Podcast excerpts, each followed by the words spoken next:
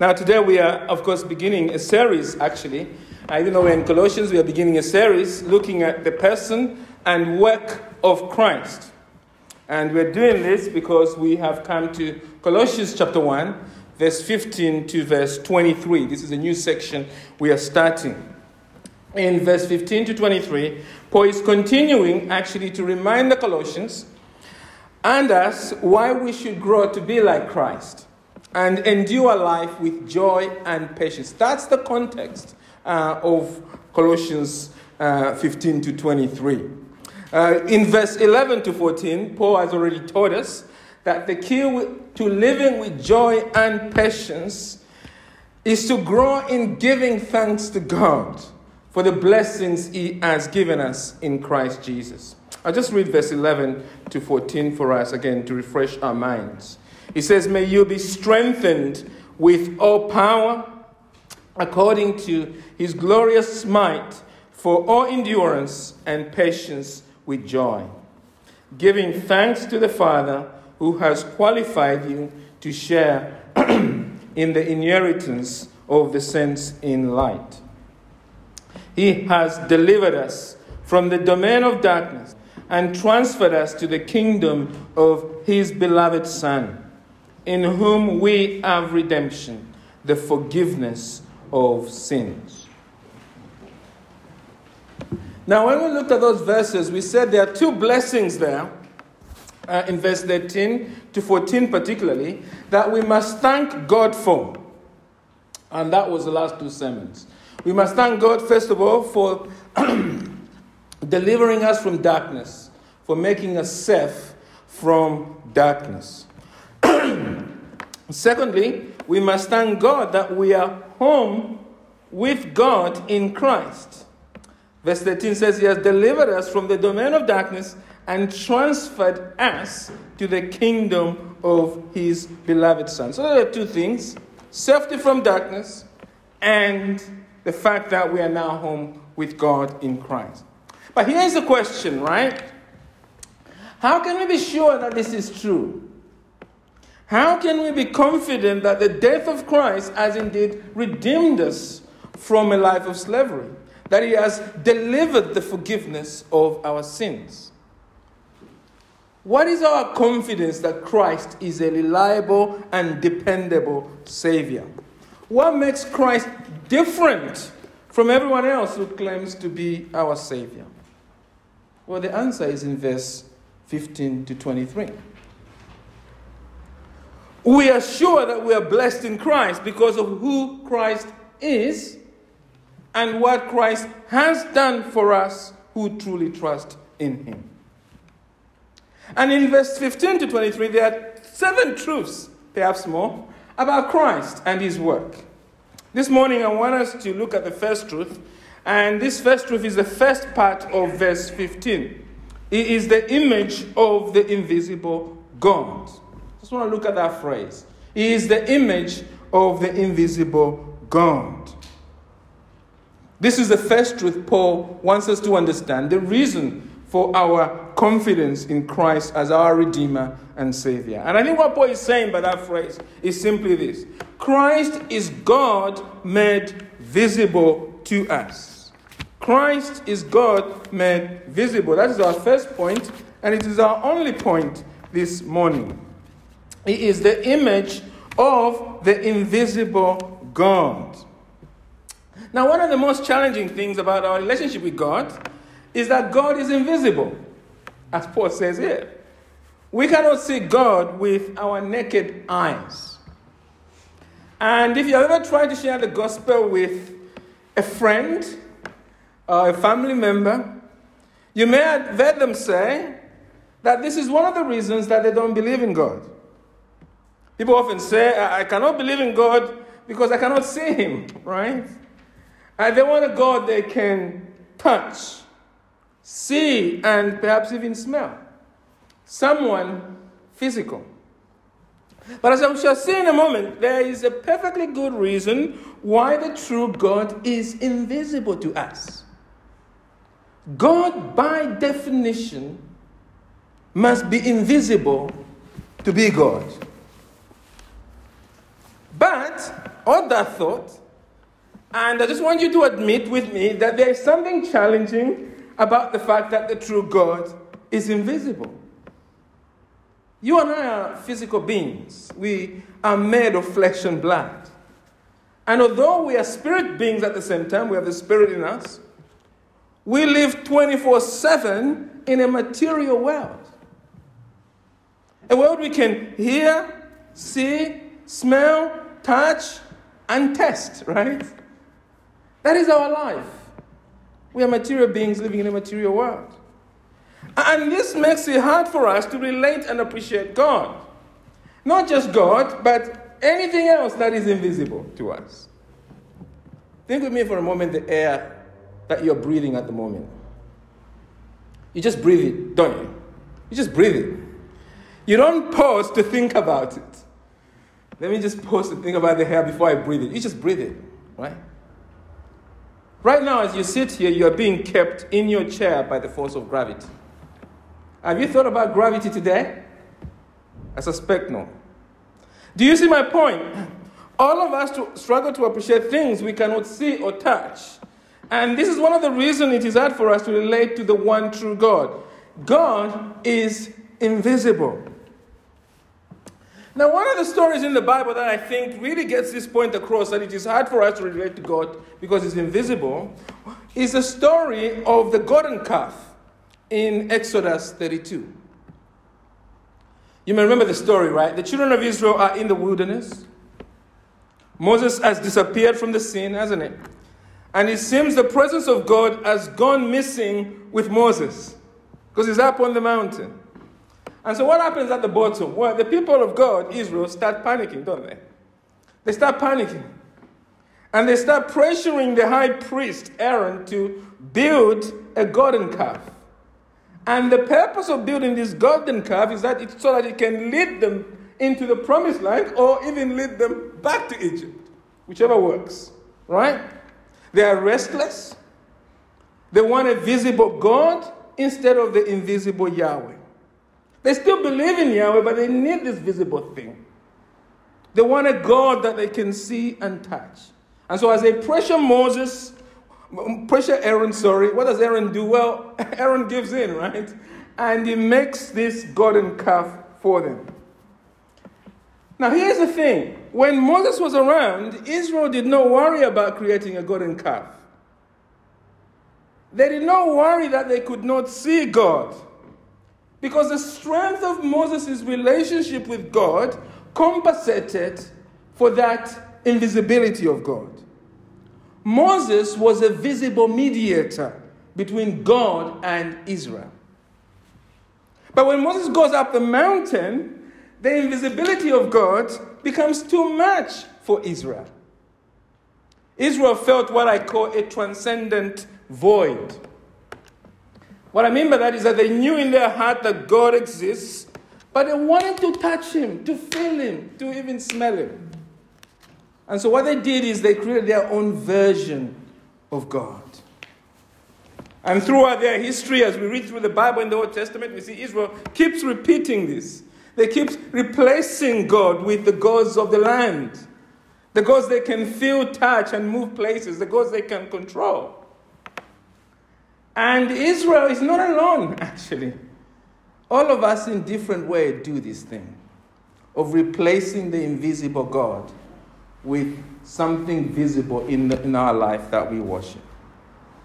And there are many ways we do this. You know, a few years ago, I read a BBC report about the people in northwest India in one of the villages in Rajasthan. These people visit a roadside shrine to pray to a motorbike. They pray to a motorbike called Bullet Raja. This motorcycle uh, has been put on a display in a glass box and is decorated with flowers. And these people come to this motorcycle to pray for a safe journey. You're thinking to yourself, what is that about? Well, apparently, it all began in 1988. A young man called Om Banna was killed when his motorcycle hit a tree, right? And the local started saying the bike kept returning to the scene of the accident by itself, even after the police took the motorcycle to the southern province of Punjab. So eventually it was brought back because the locals believe this motorcycle possesses supernatural powers. One man in the report says the spirit of Om Banna gave him 20,000 rupees, which was at the time the report was written, was 200 pounds. So that is a prosperity gospel um, motorcycle religion style. Gave him 200 pounds. Now, when we think about these people, these people worship a motorcycle instead of the invisible God. That's foolish, isn't it? That's foolish, right? But let me ask you this Are they more foolish than people living in the so called civilized West? We have our idols, celebrities, influencers, football teams, money, spouses, education. Many visible gods we have replaced for the invisible God. And the Bible says our idolatry is just as an abomination as what's going on in Rajasthan. It's an abomination to God. Because the Bible is teaching us here in, the, in verse 15 that God, the true God, is invisible. Speaking of Christ, he is the image of the invisible God.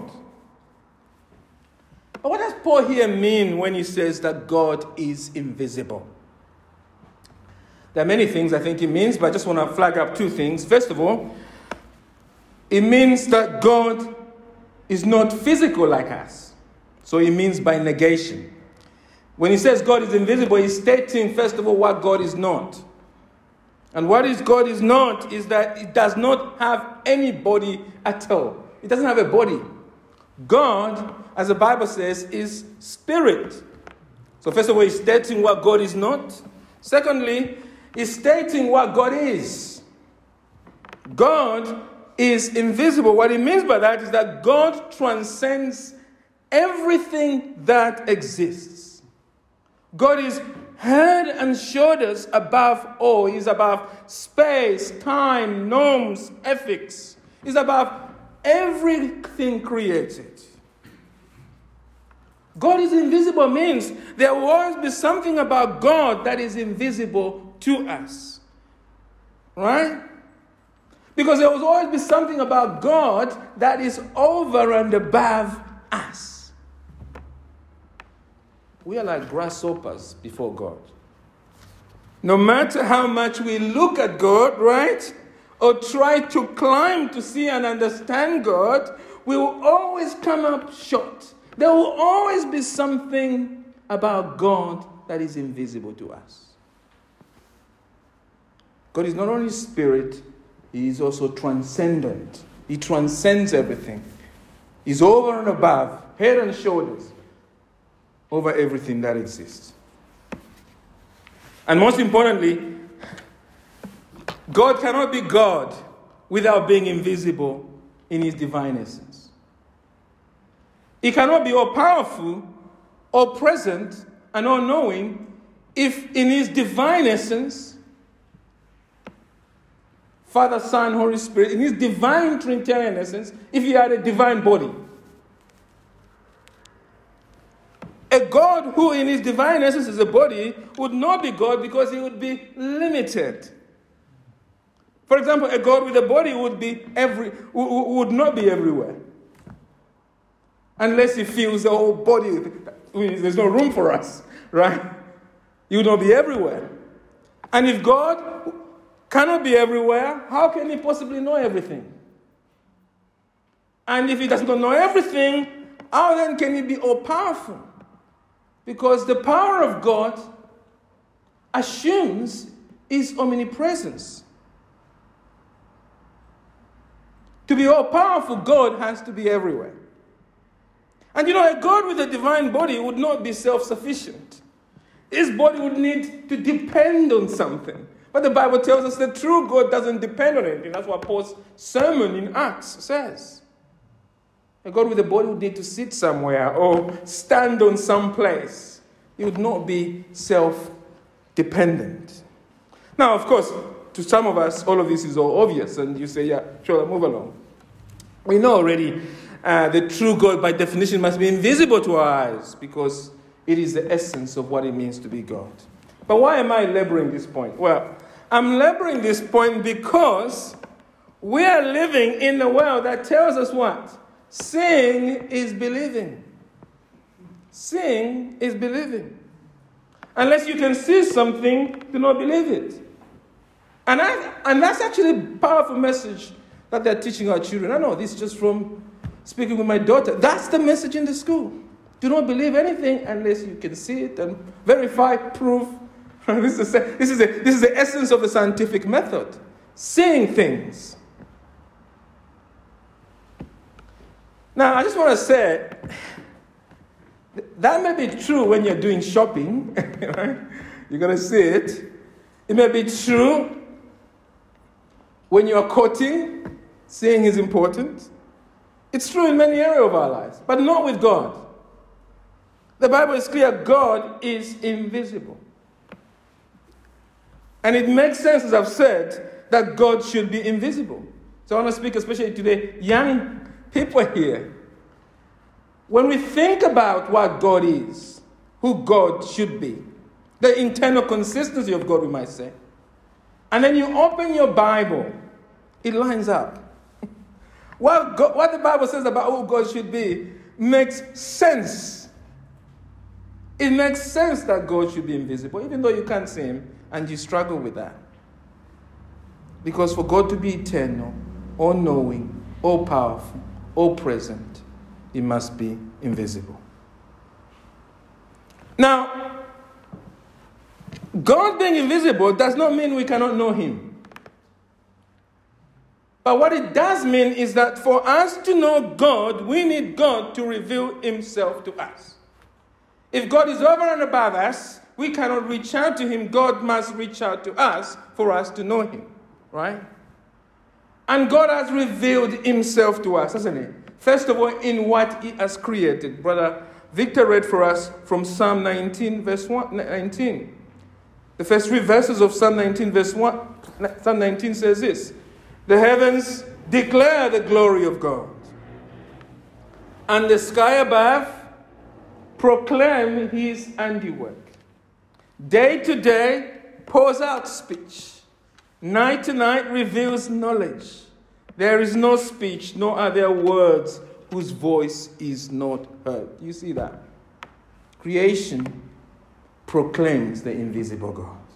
And Paul picks up that theme, doesn't he? In Romans 1, verse 20. He says this for his invisible attribute, namely his eternal power and his divine nature, have been clearly perceived ever since the creation of the world.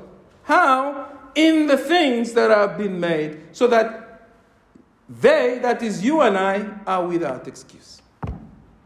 The invisible God has revealed himself with his attributes in creation. But in this passage in Colossians 1, verse 15, there's even a, a more earth shaking good news about the revelation of God. The invisible God, beloved, is now amazingly visible to us in Christ. Special revelation of Himself. He is the image of the invisible God, speaking of Christ. It is Christ that Paul is talking about in verse 15 because the he in verse 15 is referring back to verse 13, isn't it? The beloved Son of verse 13. Paul is saying the Lord Jesus Christ, the beloved Son, is the very image of the invisible God. Now, what does he mean by this word image? Well, in your standard dictionary, if you've got a dictionary at home, uh, you open it, when you get home, I think what you're going to find is it's going to say an image is a physical likeness or a picture or a representation or a reflection of a person or thing, right? So you, before you came to church this morning, Uh, uh, I'm sure you stood in front of the mirror and saw an image of yourself.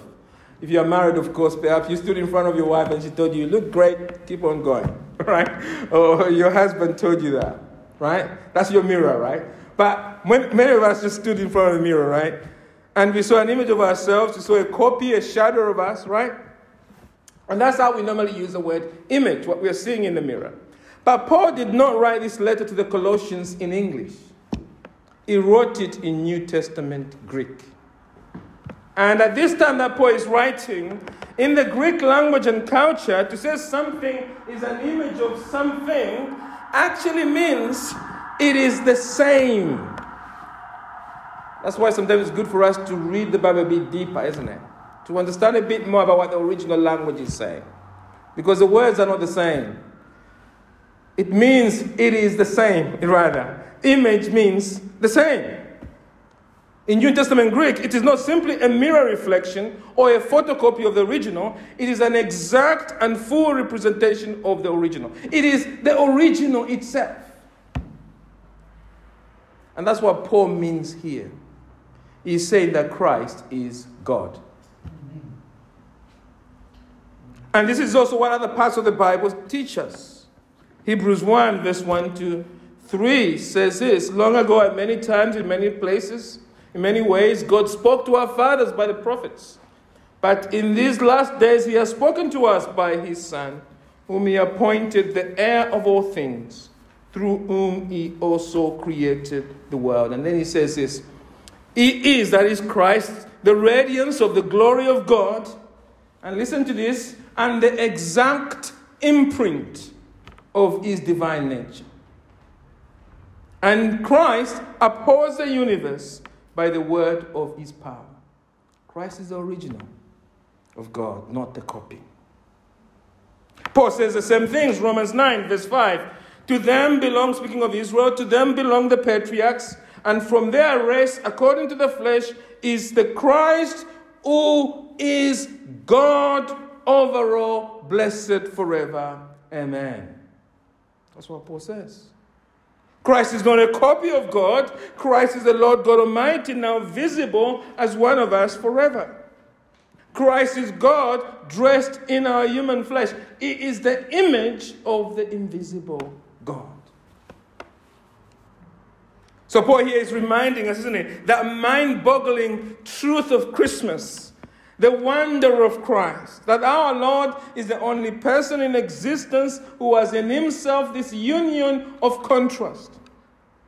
Christ is one person with two separate natures sitting in perfect unity in his body.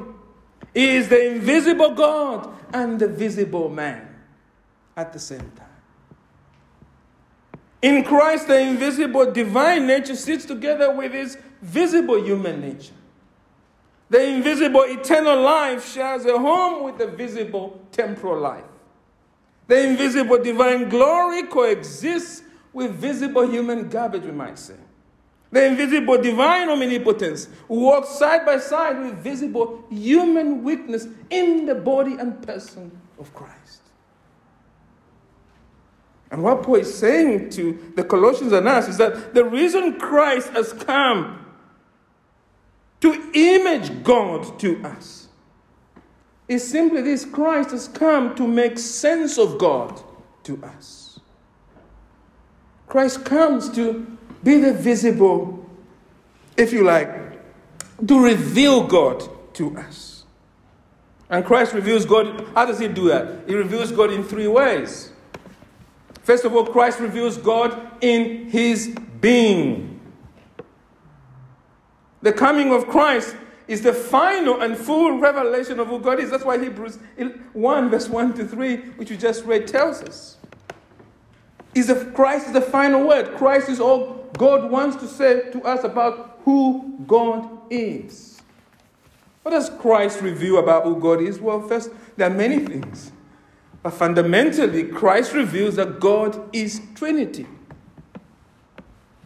God is an eternal relationship of three eternal persons in one essence God the Father, God the Son, and God the Holy Spirit.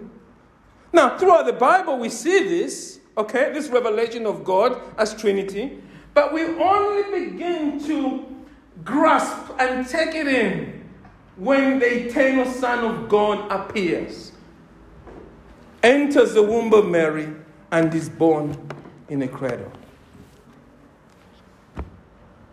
Christ reveals who God is at his core. God is an eternal relationship of three persons, is Trinity. That's the first thing Christ reveals. Secondly, Christ reveals God not only in his being, but in his character. If you want to know what God is like, what is God like? Well, if you want to know that, you simply need to read the four biographies of Christ in the Bible Matthew, Mark, Luke, and John. And as we read those four biographies of Christ, they paint a portrait of God. In the life of Christ, we see the character of God on full display, don't we? And the first thing we learn is that God is humble. Shocking, isn't it? God is full of humility, taking on our flesh, the transcendent becoming immanent. We learn God is humble. We learn why God has come. Why has He come? Because God is love. God is loving. In the life of Christ, we see the mercy of God, the patience of God towards sinners, the kindness, the compassion of Christ reveals the compassionate heart of God. In Christ's life, we see that God is gentle. We see that this is a God who stoops low and washes our feet, the humility of God. But even in the washing of the feet, He's humble, He's, he's gentle. We learn this is a God who cries, who grieves over the brokenness as he weeps over the tomb of Lazarus. We learn he's a God who allows sinners to touch him, isn't it? Shocking. As a leper reaches out and touches Jesus on his heel. But in Christ, we not only see those, what we might call communicable attributes, but we also see other things about Christ. His holiness, which is communicable, of course, by his power, his transcendent power, is not like us. He drives out demons and he raises the dead. We see the infinite wisdom of God in Christ. There are so many attributes. When you read, when you read the Gospels, you should be asking yourself, what does this teach me about who God is as I see Christ? That's the way to read the Gospel. And I think we didn't do, I think, enough of that when we went through Mark. Maybe we, that's why we need to move to Johnson, right? So Christ reveals the being of God, He reveals the character of God, and the, the final thing is that He reveals the mission of God. Christ reveals God in His mission. What do I mean by that? In Christ, we learn what God is up to in this world. What is God up to? What, what is God's passion? What is His mission in this world? Well, we see that in Christ, isn't it? The Bible teaches us that the world has rebelled against God and under the wrath and judgment of God. All humanity is headed to hell by default. But the coming of Christ reveals God's mission for us. God is at work to save all whom God has chosen before the foundation of the world to be with Him forever. The mission of God, you see, is to bring home the elect of God through the birth, life, death, resurrection, ascension, and second coming of Christ. Christ is God made visible to gather his elect.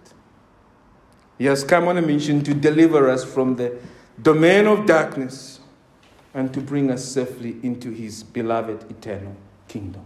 That's what God is up to. Everything God is doing is about one group of people only the church of God. Christ is God made visible in his being, in his character, and in his mission. So, the question then is this we always ask, what do we make of this? What should we do with this truth that Christ is God made visible? What does Paul expect the Colossians to do with this amazing truth? Three things quickly. First, how should we respond to this? First, we must worship Christ as our God. Christ is God. The first response of us as creatures is to worship Him. Worship Him. Paul wants the Colossians and us to give Christ the worship, the honor, the praise, the glory that Christ our God deserves. Christ is not one of the many spiritual leaders in the world. He's not one of Hinduism's 330 million gods. Christ is not one of the 40 prophets in the Quran. No, Christ is not even Christ the Great. Christ is our one and only God. There is no God outside Christ. All of God is pleased to dwell in Christ. And our response is we must worship. What we're doing here, worshiping Christ, is not what is happening in, in the mosque. We are worshiping the true God. Now, many of us here, I hope, intellectually at least agree with this truth that Christ Jesus is Lord. Lord, as in God. We agree with that. At least we see it. But sadly, the truth is that our lives do not always reflect and show that we worship Christ as our only God. You know, as a Christian, you don't have a problem of giving your whole life physically to Bule Raja, right? And abandoning Christ. The Christian's problem is syncretism. It is adding to Jesus other gods. We would never abandon Christ. But what we do is we add other gods on top of Christ. We do what Israel did exactly with the golden calf. And so, for many of us, it is Christ is God and our family is God. It is Christ and your career is God. It is Christ and your spouse is God. It is Christ and your education is God. It's Christ and your hobbies is God. You're not mentally Christ, is God made visible by the way you are living reveals the real treasure of your heart is not Christ alone, it's Christ plus. It is other things. Beloved, true and genuine worship of Christ as our God, therefore, is surrendering our whole heart to Christ. True worship of Christ says to Christ, You are the King of my heart. This passage is reminding us, beloved, that Christ is too big to fit him into the confines and the shape of our desires. Following Jesus can never be about fitting Christ to the shape of our de- desires. He's invisible, remember, and that means it transcends by in his divine nature is invisible. That means he transcends all things. Christ is God Himself made visible, and He demands true worship from our hearts. He demands that our hearts are fully resting in Him alone. And so, the first question this passage is asking us, and we're going to ask it in the next seven sermons, right? You get used to it, is this What does Christ make of the way I am living? Does He think my heart has truly bowed to Him? to, to His Lordship. Where in your life are you worshiping idols on top of Christ?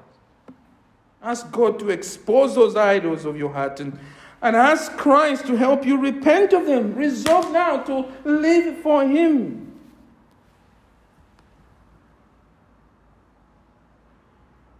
We must do that. Because if you're not willing to surrender your heart to Christ our God like that,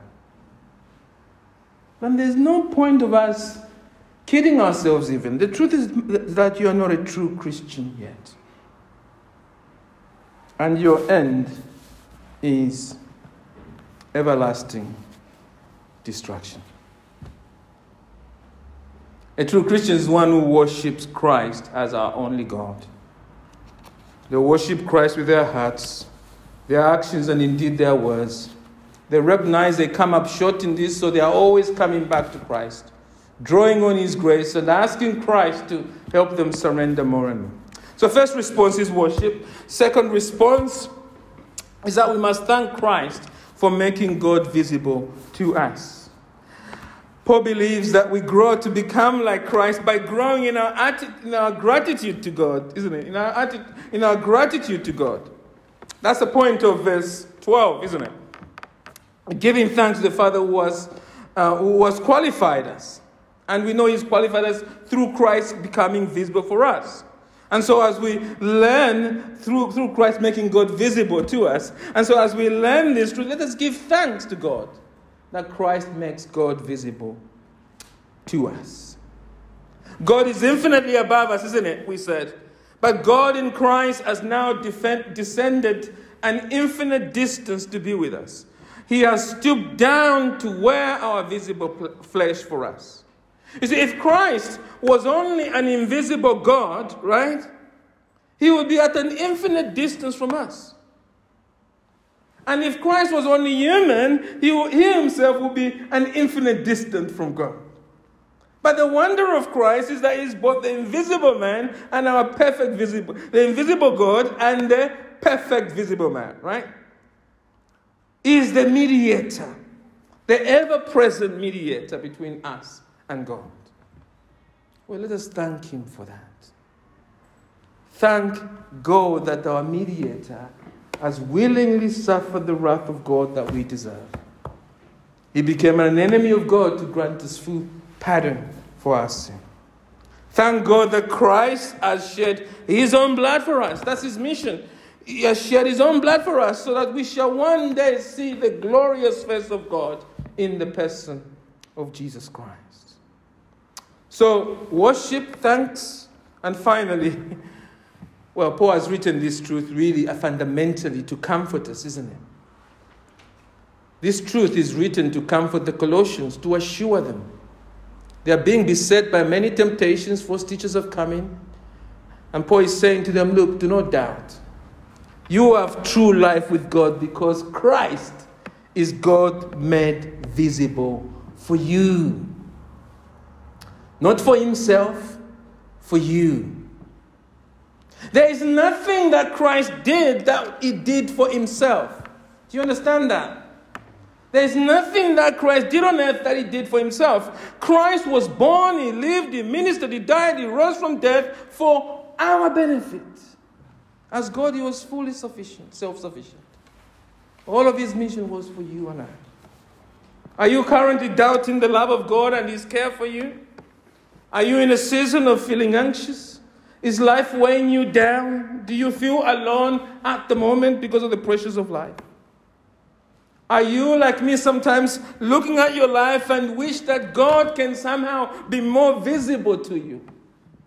Lord, if you'd only show up just now, that I can feel and touch you. I wish I had lived 2,000 years ago. Perhaps you think to yourself at the moment. Are you wishing that Christ could physically take your hand and walk with you right now? Well, it's normal to feel like that. And when you do, go to verse 15, isn't it? Read that verse. He is the image of the invisible God. The passage is saying God is already with you now in Christ. Beloved, Christ is not just God, Christ is your God in Christ. A Christian. Christ is my God. And this truth is the death of our doubts. In Christ, we have a God who is not far from us, He is now physically with us, even suffering with us and for us. In all religions, promise that God will protect us from evil. But you know what? It is only in Christ, our God made visible, that we see God come down and we see God suffer with us. Only in Christ. Now, we don't know why God allows evil and suffering in our lives. But what we know is that God in Christ has allowed evil and suffering to get to Him. Our God is not like a drone who just rides over the surf uh, the, above our lives. No, He has entered our suffering, not for His benefit, for your benefit. And beloved, no one has ever suffered like Christ suffered. The worst suffering in all of history happened when Christ died on the cross for us. It happened when Christ bore the very wrath of God for your sin and shame. When Christ cried out, My God, my God, why have you forsaken me?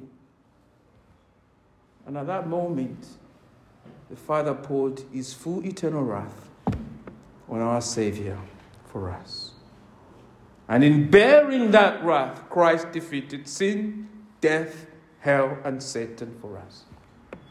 And then the Bible says, three days later, Christ rose from death, didn't he? To give us new life to all who trust in God forever.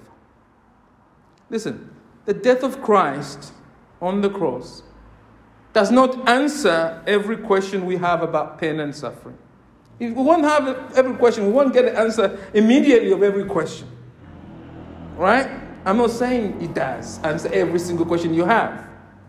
But what it does is this it assures me, and it should assure you, who, that we can trust Christ with our suffering. We know Christ suffered the greatest evil and suffering, not for himself, but for us, his beloved. And we know he bore that great, terrible suffering from God for us because we know that we can be sure Christ will keep us in our lesser suffering, not less, you know, still significant, right? But our suffering is less than Christ's suffering. I know, I know that's painful for some of you to hear, but it's true. Your suffering is significant, but you're never going to suffer as Christ suffered. And Christ suffered so that you wouldn't suffer the way he suffered. And therefore, with that assurance, isn't it? Well, we can trust Him. We can trust His love. We can trust His care in every situation. And that truth is the only comfort we need in this world. The comfort doesn't come from what we have in of ourselves, it comes from who has us. And the person who has us is Christ. It is God made visible for us. And so Paul is saying, isn't it? In every situation, fix your eyes on Him. Is your love, is your faith, and is your hope. Amen.